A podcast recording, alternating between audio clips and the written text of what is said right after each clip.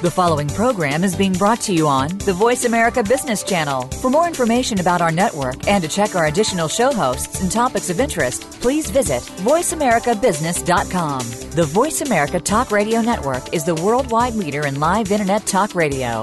Visit VoiceAmerica.com. The views and ideas expressed on the following program are strictly those of the host or guests and do not necessarily reflect the views and ideas held by the Voice America Talk Radio Network, its staff, and management.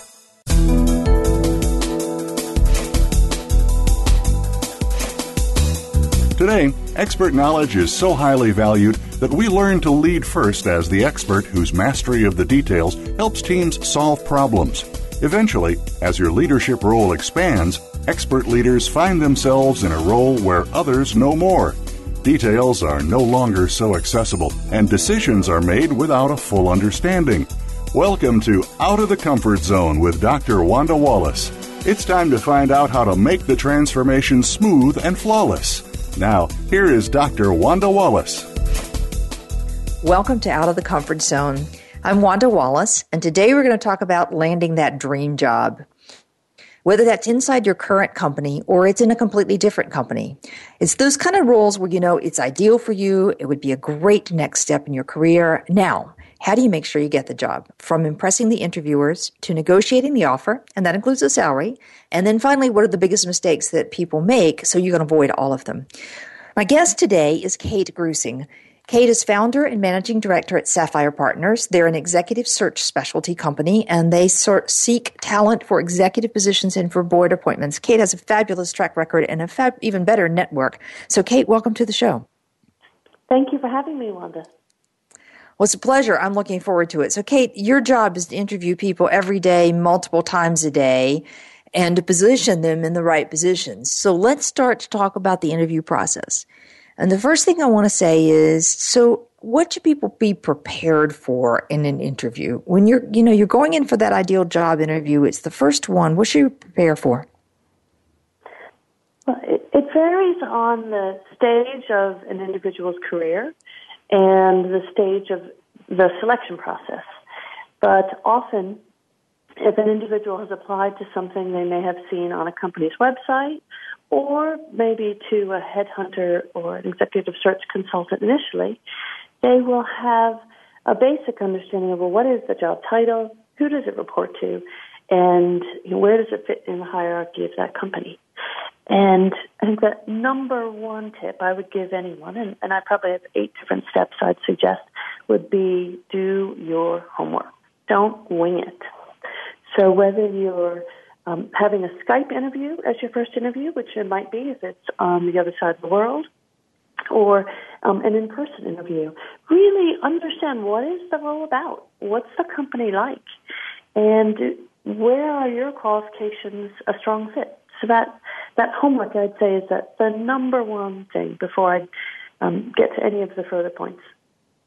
So, how do you find that out? I mean, I have a job description, let's say, from some posting somewhere, and I can go to the company's web page, but often those don't give me anything that's enormously useful to prepare for an interview. So, you know, do you have a bag of tricks of places you go? Yeah, well, I mean, I would absolutely recommend scouring the company's website, look at if they might have other roles posted.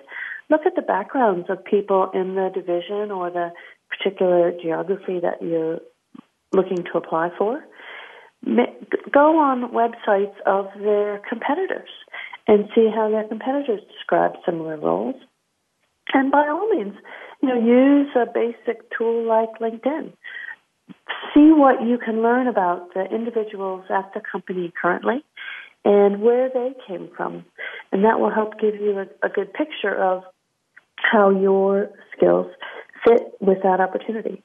But you know, there are also websites such as Glassdoor where you can see what past employees or current employees are saying about the company. Yeah, I know a lot of people who go to Glassdoor fairly immediately to learn about the company culture because you get a lot of lot of information, pro and con, accurate and inaccurate. But you get a lot of information.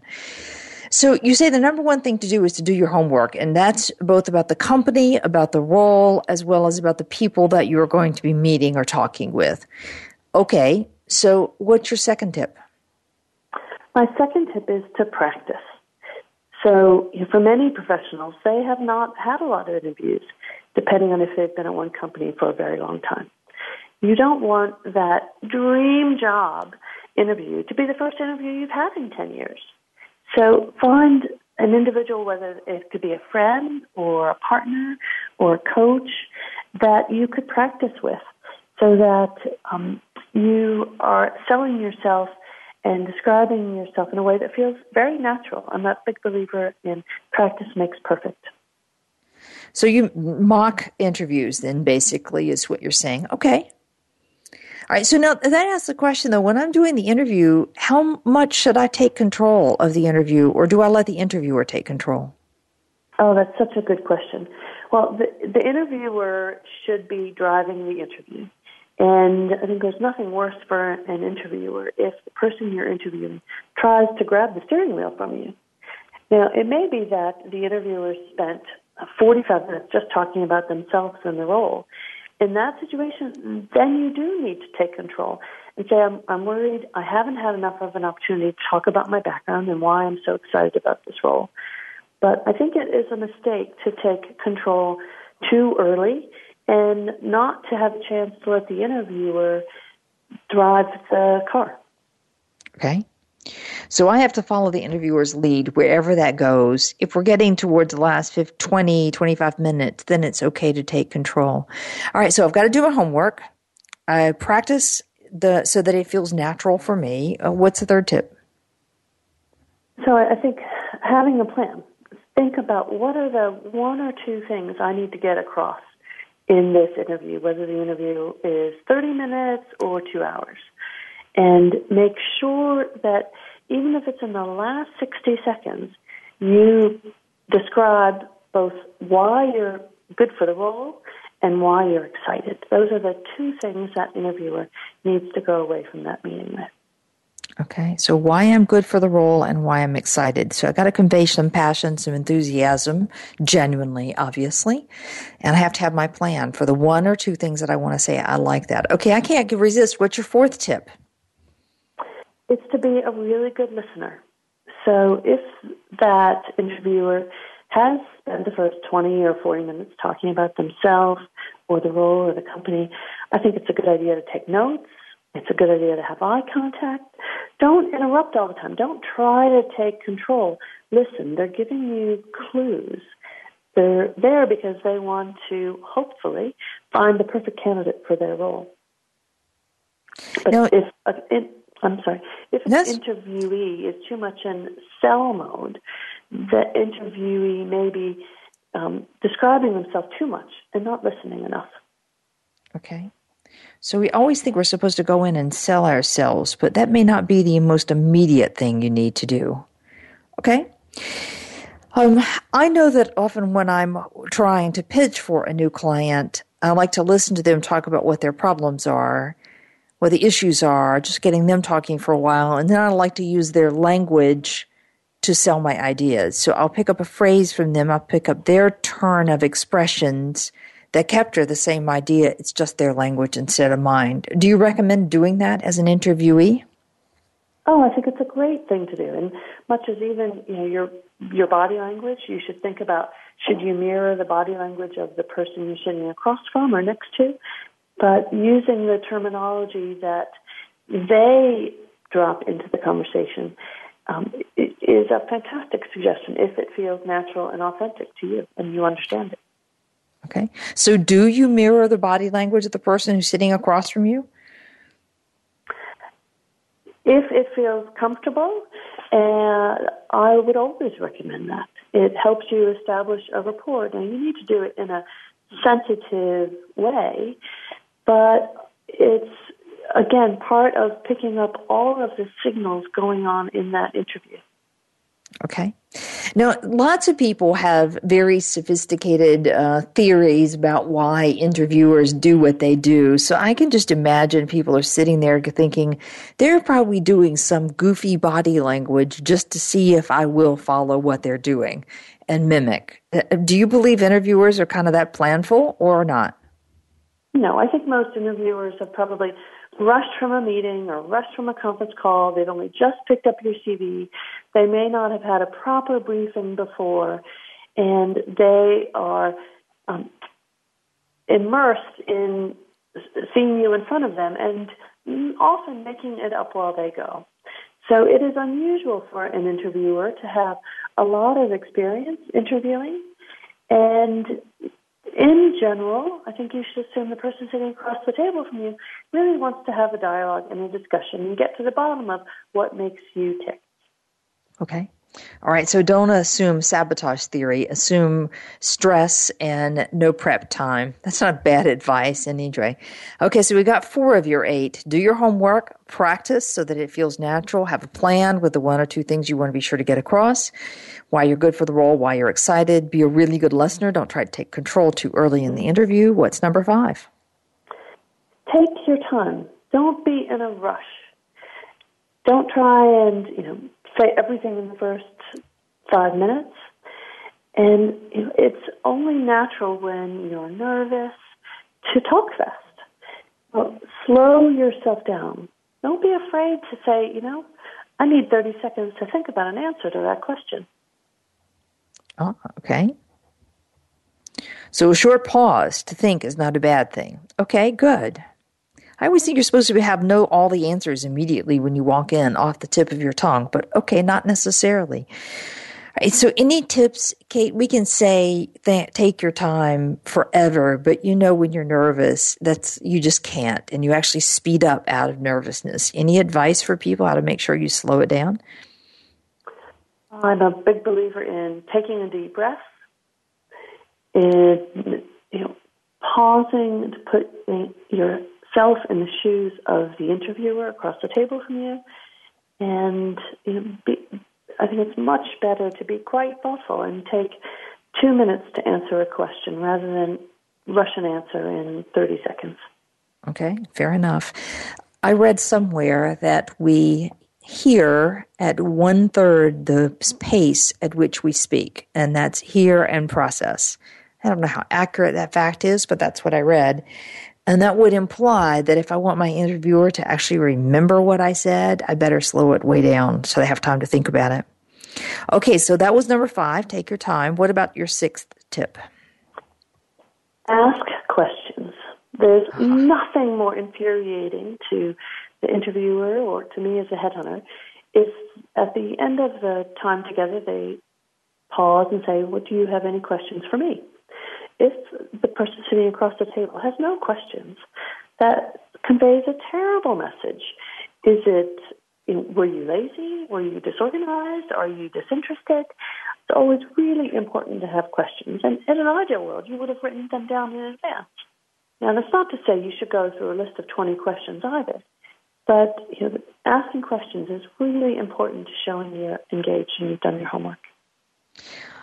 Now, there's a fine line between this. I imagine most people interviewing for a job have a thousand specific questions about the role and the tactics and so on. So that can get it overwhelming. Do you have a favorite set of questions you think should, people should be thinking about or categories they should be thinking about to ask questions on? It's hard to generalize. I think it really depends on who the person is sitting across the table from you. And if you're, say, interviewing for a chief marketing officer role, the kind of questions you're going to ask the CEO you're reporting to should be different than the questions you might ask the sales director or the HR director. But you know, certainly people like to talk about themselves. And a, a very reasonable question is, you know, what do you love about working at this company? And that, and I think candidates should also be comfortable asking the same question to multiple people and then comparing the answers. Mm-hmm. I like that one. What do you love about working at this company? That's an easy one. And certainly would give you lots of insights about the culture and about the dynamics and about the commitment. All right, fine. Okay, so number six is ask questions. What's number seven? At the very end of an interview, don't hesitate to ask for feedback and say, you know, uh, really appreciate the 45 minutes we've just had together. Is there anything that I could have covered better? Or is there anything you think that I didn't fully answer? Were there any areas that we didn't touch on? You'd be amazed at how you can often get, you know, what what the big unanswered question is from an interviewer if you give them that sort of opportunity.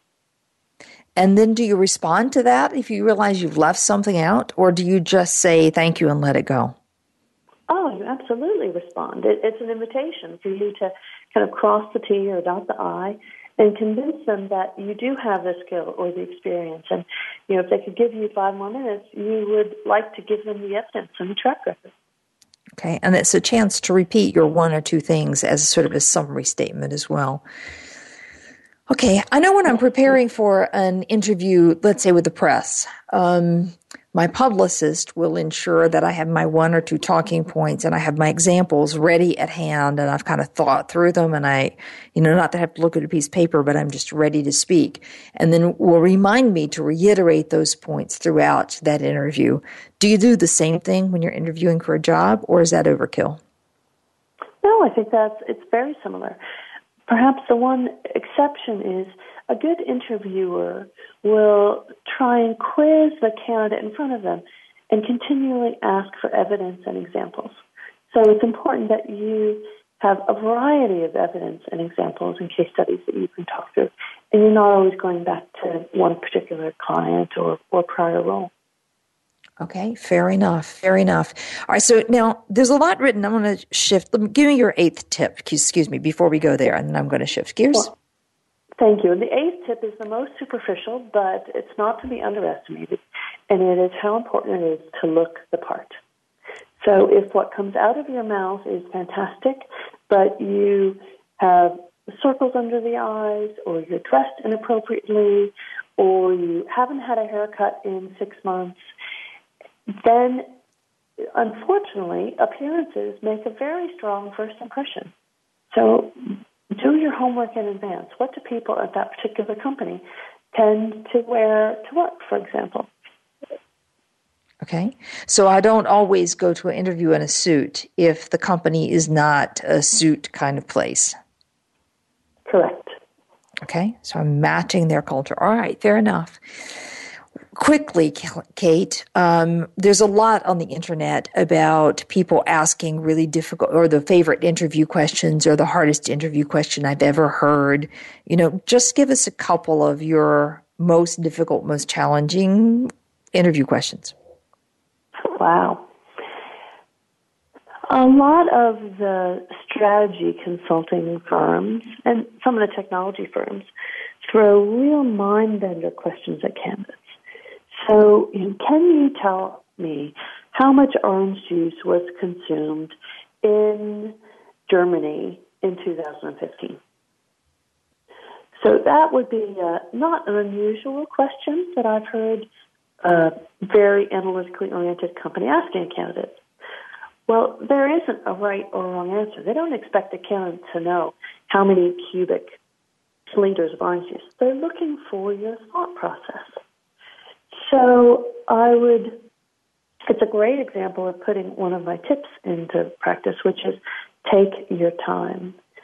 Don't feel you have to rush and you know come up with an answer, but be quite methodical and thoughtful and speak out loud.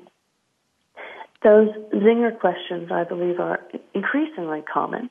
Uh, we hear from candidates who we have met. Okay, fabulous. All right. And also, there's a whole, I'm sure there's a whole bunch of places to go to look for interview questions in your practice phase. All right. What about one last thing, Kate? What about follow up? What do I do as follow up after the interview? I mean, there's the thank you note. Yes. Anything else? I think a thank you note or an email is a really nice touch. Now, typically, the decision probably is made before your thank you note or your email arrives, but it's a great example of you want someone to remember you. And it should be short, it should be sweet, and it should t- touch on anything that might have come up. If you had talked about a particular newspaper article or a piece of research, something that can remind the individual of what you talked about. It doesn't need to be half a page. It could be literally three sentences. Okay. But and Kate, love- timely. I love this. I keep saying one more question and then one more question I have to ask you. So one more, and I really will stop for a break after this one.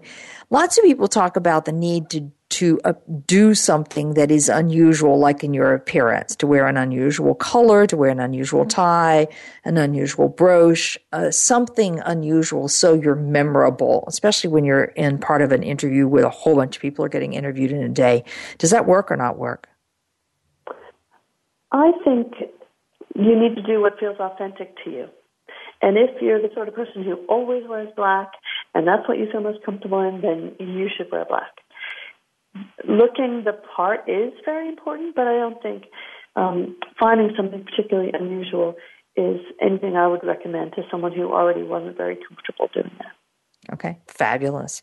All right, great. With me today is Kate Grussing. Kate is the founder, one of the founders and managing director of Sapphire Partners an executive search specialist uh, looking for talented executive positions and at board appointments.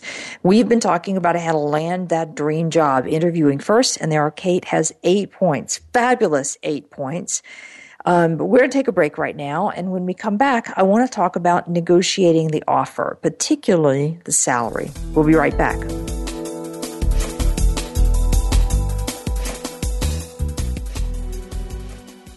Become our friend on Facebook. Post your thoughts about our shows and network on our timeline. Visit facebook.com forward slash voice America.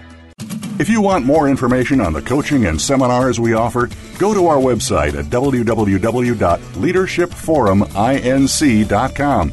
If you are interested in finding out more, you can also purchase a copy of the forthcoming book or any of Dr. Wallace's current books by clicking on the links under the Resources tab on our website at www.leadershipforuminc.com.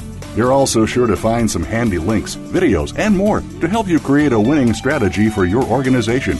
Leadership Forum Inc., helping organizations get it and keep it. Have you friended us on Facebook yet? Why not? Just go to facebook.com forward slash voice America or search for the keywords voice America. Once you are part of our Facebook network, you'll receive daily messages about what's happening with our shows, this week's featured guests, and new happenings at the Voice America Talk Radio Network. And you can add your voice to the always active discussions on our timeline. Just go to facebook.com forward slash voice America or search for voice America.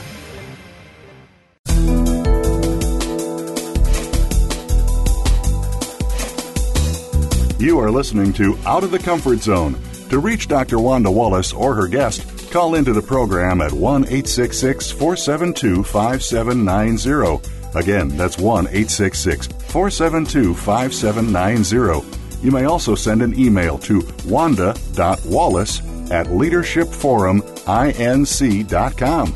Now, back to Out of the Comfort Zone. Welcome back.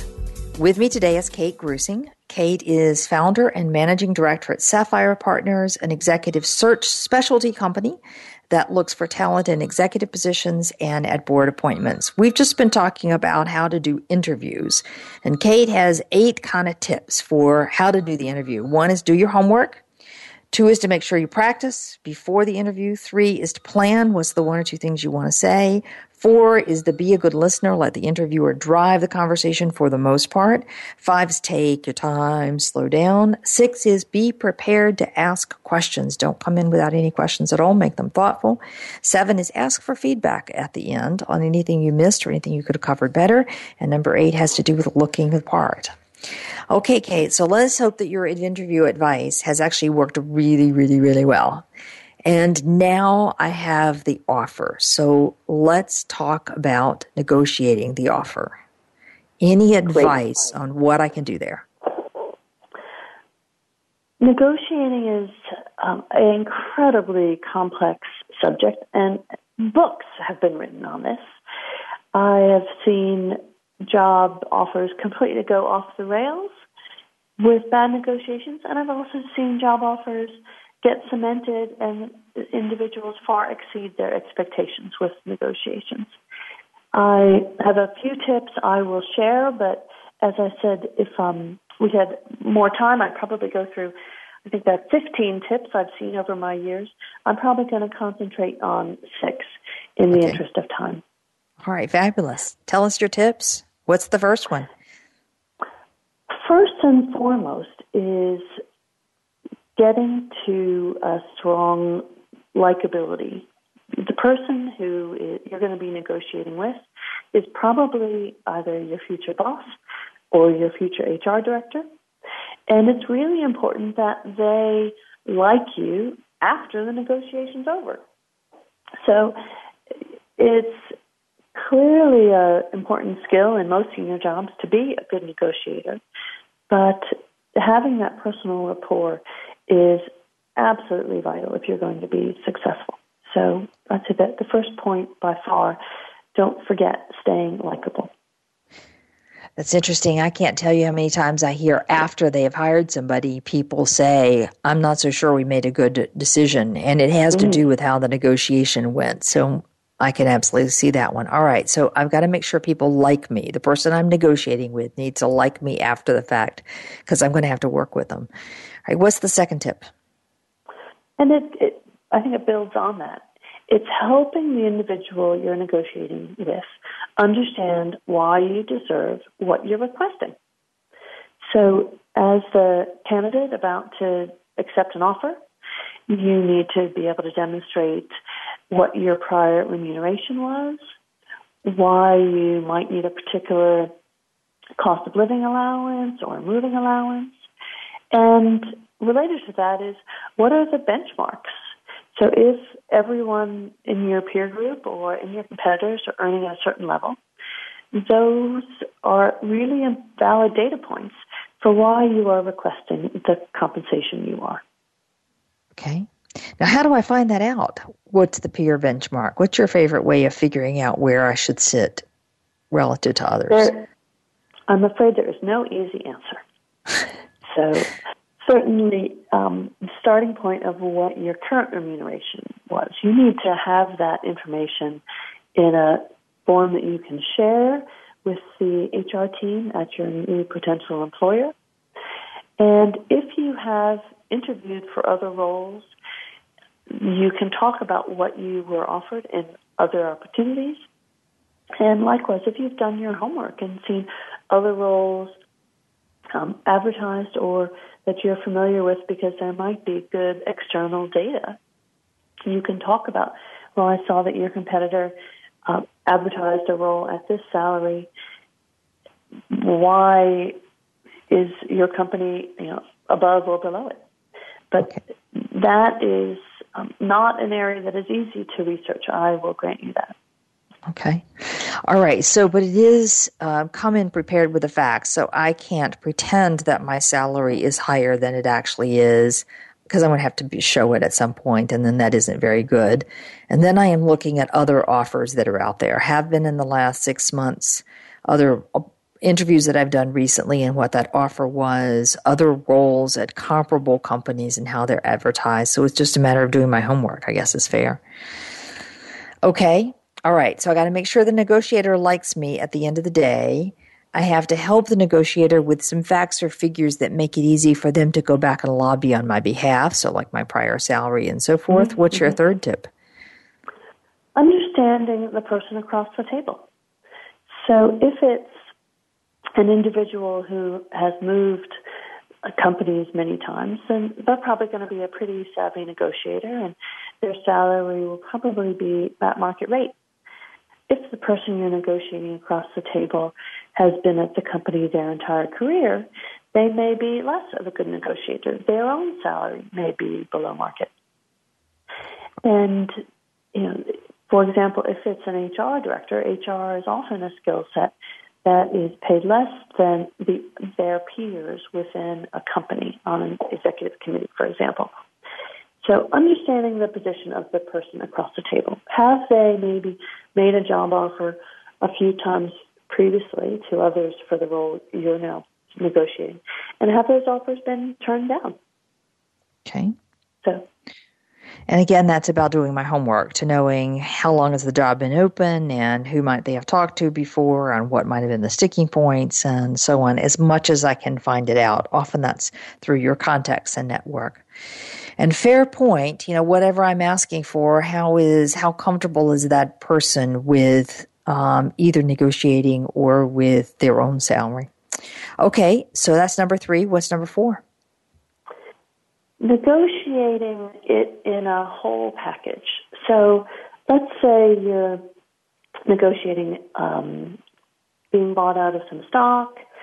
Uh, you're negotiating what title you might be brought in, and negotiating what your base salary is. Please don't do those one at a time. Please talk about them in terms of are three areas that are important to you as the candidate. So by negotiating them simultaneously, you and the person across the table will be able to make certain trade-offs. It's, it would be a nightmare if you're the hiring manager and you go to bat for the candidate and you get them the title that they want, only for the candidate to say, "Oh, great, thank you. Oh, by the way, I wanted to also talk to you about the base salary." That would drive me around the bend if I'm also the HR director who's had to go get internal approvals and possibly talk to a remuneration committee. And it, it feels like if you're on the side of the potential employer, as a candidate, maybe you've been um, moving the goalposts. Yeah. Yeah, I certainly hear that all the time from internal people. Is um, I had to do go through so many hoops to get this first thing cleared for you. Not that it was that difficult to do, but they're just hoops to clear through. And then you want me to go do it again? Um, and why didn't you tell me? And sometimes I could, if you've had known that was mattering to you, I could have traded off this in order to get more of that for you, but you didn't give me that option. You just keep adding it on and piling it on. All right. So that's number three. Negotiate the whole package, not a piecemeal. What's number five? Maintaining a sense of perspective. So if the employer is a bit off in base salary, for example, do you really have everything else you need? Are you um, being sufficiently flexible and taking a long enough term perspective. Okay. Now, I have heard um, the following said in some markets of some companies is that you lure somebody in with a really good base salary a very competitive base salary, a big bump up from where they are at the moment in time, and slightly higher than their peers are being paid inside the market at that inside the company at that moment in time. Only to hold their salary then fairly steady over the next two to three years while other people catch up with them. Do you, is that a common thing that happens or not? That is a common thing that happens. And you know, companies care a lot about fairness and ensuring that people at a certain title level or experience level are within a, a band. And you know, because in most companies there is very little transparency, it's important that you, as a hiring manager, are as fair as possible. Now, you know, if there's a skill set you really want to bring into the company, you, often have to convince that candidate to take a risk, to leave their company, to, you know, you're trying to entice them to the job that um, is in front of them. So the risk is much greater to the candidate than it is to the company. Okay. All right. So, so once you're at a company, if you're a new hire, clearly you have less leverage in negotiating room than before you agreed to join. Right. Okay. So a perspective, both now and long term, and the trade off of everything. All right. That was number five. And what's your final number six point about negotiating? Remember that the person that you're negotiating with is not out to get you. They really want you to join. They want you to be excited and inspired and have enough runway, have enough opportunity for future salary increases or future promotions. And you know, it's it's not a zero some game. They really are eager to have you be their most successful new hire ever. Okay, now, Kate, there's some research on the fact that women in particular don't negotiate salary, and men do tend to negotiate salary. I think tend to is the right word. Do you find that that's the case, that women are a little hesitant to talk about the money? I'm afraid that is the case. Women often perceive it could be seen as a bit grubby or that it somehow takes away from the other factors if the woman is looking at the entirety of the opportunity. And I do think women can benefit from being a bit more demanding and you know, holding out and insisting on a, a pay rise to the extent that their male peers are much more comfortable with. Okay, but how do I know I'm not going to tip over in that being too demanding category where I fall into the being obnoxious and people are rolling their eyes of why are we talking to her about this role? I think it goes back to the the first two points. Being likable and showing what your benchmarks are, explaining why you're making the request that you are. So it doesn't seem like you're making an outrageous request. And you've done your benchmarking versus your peers or your competitors. Okay. I think that makes a ton of sense, Kate. Um, that you don't want to be afraid to ask, but if you put the first two people and first two principles in place, so that people you leave the negotiator feeling that they enjoy having you around, they're glad they made that hire, mm-hmm. and you've done your homework to know your benchmarks. Then don't be afraid to ask for a bit more. I had one client who got so frustrated with women in his organization not negotiating, not talking about money in any form that he started publishing or wanted to publish um, the salary bands for particular grade jobs. Not that I'm going to give individual, but so that you know at this mm-hmm. grade level, the band within my group is X, Y, and Z. And you can figure out pretty quickly where you stand. I think that's incredibly bold. Not everybody's willing to do this. Before we take a break, I have one last piece about negotiations. So there's a lot going on at the moment about moving, relocation. And I frequently hear um, people say, the job is in another city, and are you willing to relocate to another city?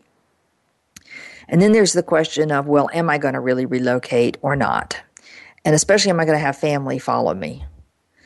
So I find, you know, it gets very tricky here. When do you say yes, no? What is yes? What is no? Um, I know one person that I worked closely with who was negotiating this and basically said, I'm unwilling to move my family, but I will personally, you know, buy an apartment in the particular city, make an investment in the city, and I'll have a space that my family can join me when it's needed so that they're there and part of the community. What's your advice on when to negotiate this relocation thing? As I said, one has the greatest leverage at the point of joining a company. And if I'm the hiring manager, I want to do everything in my power to make you successful. And being on the ground and having your loved ones as near to you as possible is going to help you be more successful. Now, the more senior the role, the more likely it is there'll be a lot of travel involved and you know it may be an international assignment. But as a hiring manager, you don't want to put too much pressure on the individual. And I do think it can de-risk it for the new hire to say, you know, this opportunity to relocate your family will be available for the next 6, 12, 18 months. So we don't want to rush you to take the people out of schools or to think about how it might disrupt your partner's uh, own career but we want you to hit the ground running and you know understand this business, this culture, your team, and the the closer you are to where the majority of your colleagues are, the more likely you are to be successful. Okay. All right, Kate, we're going to take a break again. Some fabulous tips in here about negotiating not just salary, but the entire offer. And if I just run through Kate's six tips again, they are make sure that whatever you do in the negotiation, you leave the person across the table from you still liking you and happy that you're joining their group, internally or externally. Two, help the negotiator understand why you're asking for what you're asking. So have proof points, evidence, and so on that can help them go to bat for you.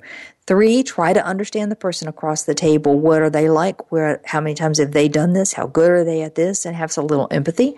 Fourth is negotiate the whole package at one time, not in a piecemeal. Five is a bit of perspective on balance, is it okay even if one part is out a bit here or there?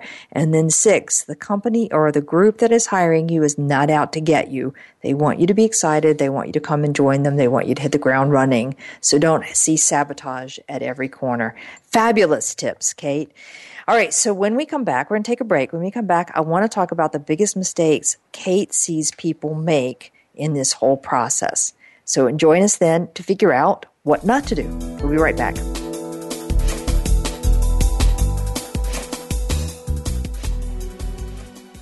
Become our friend on Facebook. Post your thoughts about our shows and network on our timeline. Visit facebook.com forward slash voice America. If you want more information on the coaching and seminars we offer, go to our website at www.leadershipforuminc.com. If you are interested in finding out more, you can also purchase a copy of the forthcoming book or any of Dr. Wallace's current books by clicking on the links under the Resources tab on our website at www.leadershipforuminc.com. You're also sure to find some handy links, videos, and more to help you create a winning strategy for your organization. Leadership Forum Inc., helping organizations get it and keep it. Have you friended us on Facebook yet? Why not? Just go to facebook.com forward slash voice America or search for the keywords voice America. Once you are part of our Facebook network, you'll receive daily messages about what's happening with our shows, this week's featured guests, and new happenings at the Voice America Talk Radio Network. And you can add your voice to the always active discussions on our timeline. Just go to facebook.com forward slash voice America or search for voice America.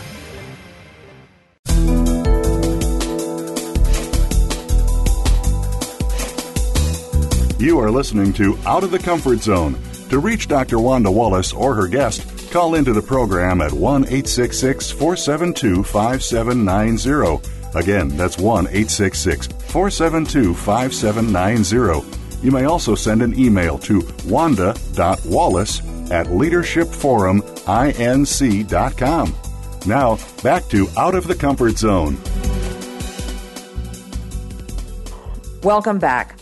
With me today is Kate Grussing. Kate is partner and managing, excuse me, founder and managing director for Sapphire Partners, an executive search business that specializes in placing talent in executive positions and in board positions. We've been talking about Kate's advice for preparing for an interview for your dream job and also her advice about how to negotiate the package, including the salary.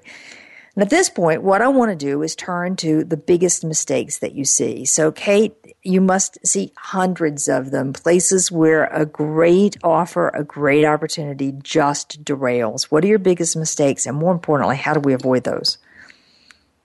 Thanks, Wanda. I think the first and by far the most important one is not burning bridges. When you leave a job for whatever reason, do your best to be a good leaver, even if you have to bite your lip. The people that you're leaving behind, even if you've been made redundant or if you decided to leave, could be future colleagues, clients, or references. Do your best to leave on as professional and respectful a footing as possible. Okay. All right. So, do you have a story about somebody who's been burn, burning bridges? Give me an example of what oh. worst of those is about. Uh, it is a very small world, and I could give you countless examples of individuals who left their companies, you know, sending that email they shouldn't have sent, um, wishing their colleagues well with a, a, terrible amount of irony or cynicism, only to find in a, a very short period of time the, their next future boss or their next future client was indeed the individual that they might have sent a missile to. Um, I think men and women often um, underestimate how making um, even a, a parting comment can come back to bite them if they're not careful. I'd like to go on to, I think, the second mistake, which is I, I see happening almost as often, and it's switching jobs too often. Mm, good. So as a search consultant, the number one red flag I see if I'm looking at someone's CV or LinkedIn profile is why have they moved so often? And you know, very often there can be good reasons, whether it's um, you know companies being acquired or divisions being restructured. But switching jobs too often because you might be chasing a big promotion or a bigger salary, um, it is a huge red flag to any future employer that perhaps you get bored too quickly, perhaps you don't stick around, or that you know perhaps no one likes you. Okay. So, what's too often, Kate? I mean, a lot of people will move every two to three years and think that that's a good thing. Is that too frequent? The minimum I look for someone to stay in a role without getting suspicious is two years. But if okay. someone has moved religiously every two to three years over the course of a long career, I, I will definitely worry. Do they have the staying power? Mm, I would want to drill into what was behind each of those moves. Now, certainly the younger generation is moving more often, and there are absolutely sectors where regular movement is more common. But that is the exception. If I'm an employer looking to hire someone, I want to think that time I'm investing in hiring them and the money, if I'm using a search firm, is going to be well spent. In, in an ideal world, that candidates can stay three to five years. Okay. So three that's not so at least have even if you've moved I know I've said to people you've had two job moves quickly, even within the same company, this next one you have to stay. You just can't have a third one there that's a quick move or else it looks bad. Okay, so we don't burn bridges, we don't want to switch too often. What other mistakes do you see people make? It's the flip side, which is staying in the same job or same company for too long. Now, if you're being challenged and recognized and well well rewarded, I'm all for staying. And the company that knows you best is the one that's most likely to make a bet on you. But it is all too frequent where one can get in a rut or plateau or I, I, it goes with the wonderful name of your radio show, get stuck in their comfort zone. So I, I worry a lot if someone's been at one company too long. Are they really going to be able to transplant and reinvent themselves at a new firm? Okay. So, and presumably that is more from your point of view of a headhunter of can they move if they've been 25 years in only one firm. But equally, when you're looking at a candidate either internally or externally, you want to see somebody who hasn't been in the same role for years and years and years and years that had a lot of growth or a lot of change or a lot of variety. Okay? Fair enough. Um, which any other mistakes do you see people make? Yes, and I, I do see this often with um, individuals who might be going through particular life challenges. So it's avoiding challenges. And I'm a big believer in the message for men and women from Sheryl Sandberg's book that it's important that you lean into your career and that you seek new challenges and you seek professional development. This is a very dynamic world of work we are living in. You can't assume your boss or HR is going to manage your career. So it's the um, I, avoiding challenges is something that a lot of women, for example, start to do when they're in their mid to late thirties, when they're thinking about you know, might I start a family, um, and, and likewise you know, for increasingly younger men are thinking about that too. But I think it can be a, a death knell for a career. You need to be um, expanding your horizons and seeking to broaden your skill set. Okay. So now, is it okay, Kate, in your view? Let's say I do have a young family and I want to take two to three years to kind of take my gas a little, foot a little bit off the gas pedal, so long as I put it back on at a future point. Is that okay or is that going to show up badly? It's absolutely okay. Careers are more like marathons than sprints. And it's important that you make sure that your work fits your life. And we are all hopefully going to be working well into our 60s or 70s or 80s. But you have to have balance in your life uh, professionally and personally. So of, of course it's okay. And if you decide you want to work part time for a while or take a sabbatical or, you know, possibly take an assignment in another country, those are all good things as you reflect on what it is that is going to make you happy and a better understanding what makes you happy is going to make you more successful professionally. Okay. All right, fair enough. Um, before we close, Kate, I have to ask you about LinkedIn because I'm assuming that one of the biggest mistakes you see happening has to do with social media. So, what's your advice on how to use LinkedIn, Facebook, social media, any of those sorts? And let's start with LinkedIn. What's your advice there? I think LinkedIn is a very good way for any serious professional to show off their basic capabilities. What are the companies you've worked at? What are the main achievements you've had? Where did you go to university? It should be a billboard of public information that helps a potential recruiter or search consultant or future employer find out the basics about you and whether they should pick up the phone or get in touch. Okay. Now, um, I see lots of people who will only put the tagline of their company. You know, I work at X company, no photo, name, that's it. It leaves me with a bad feeling. But what's your sense? I think it's a missed opportunity. People don't know you unless you let them see you. Now, I understand a number of the senior professionals we meet with have considerations over privacy. And certainly, the more senior an individual gets, if you're a CEO, you may want to have a, a very short profile. And you may not want to accept requests from everyone who links into you. That is completely understandable. But for individuals who are building their career, certainly in their 20s and 30s and 40s, I think LinkedIn is a very valuable professional tool, not to be underestimated. I have watched a number of male colleagues go through LinkedIn profiles as a screen before they speak to someone, not for even for a job interview, just to talk to them uh, about anything. And it's a bit scary how they read that profile and come to a conclusion before they've ever met you of what you're like as an individual. And it's based on the photo, it's based on the job description, it's based on the job titles, it's based on the movement, all the stuff that we've just been talking about. So important stuff to get right, I think. Um, Kate, 30 seconds left. Any one single piece of advice you'd like to leave with people? I think professionals who are ambitious need to realize that it takes more than talent.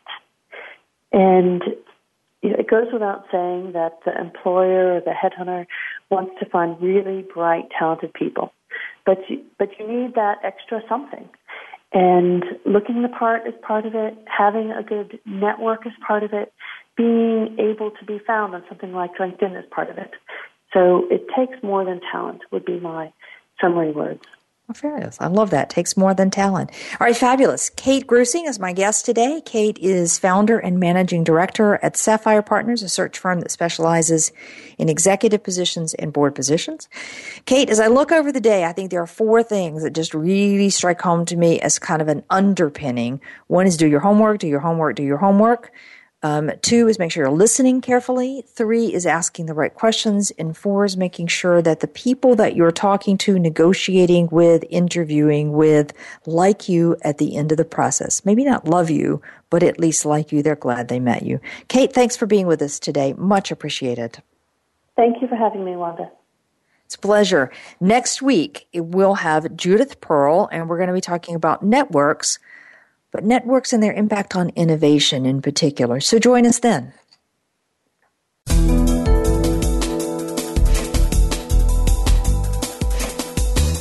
Thank you again for joining us for Out of the Comfort Zone. Tune in again for another edition with Dr. Wanda Wallace next Friday at 11 a.m. Pacific Time and 2 p.m. Eastern Time on the Voice America Business Channel. Take charge this week.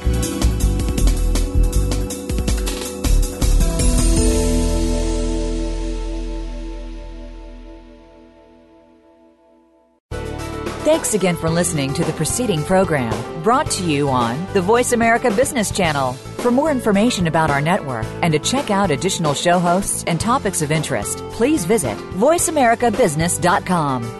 The Voice America Talk Radio Network is the worldwide leader in live Internet talk radio. Visit VoiceAmerica.com. The views and ideas expressed on the preceding program are strictly those of the host or guests and do not necessarily reflect the views and ideas held by the Voice America Talk Radio Network, its staff, and management.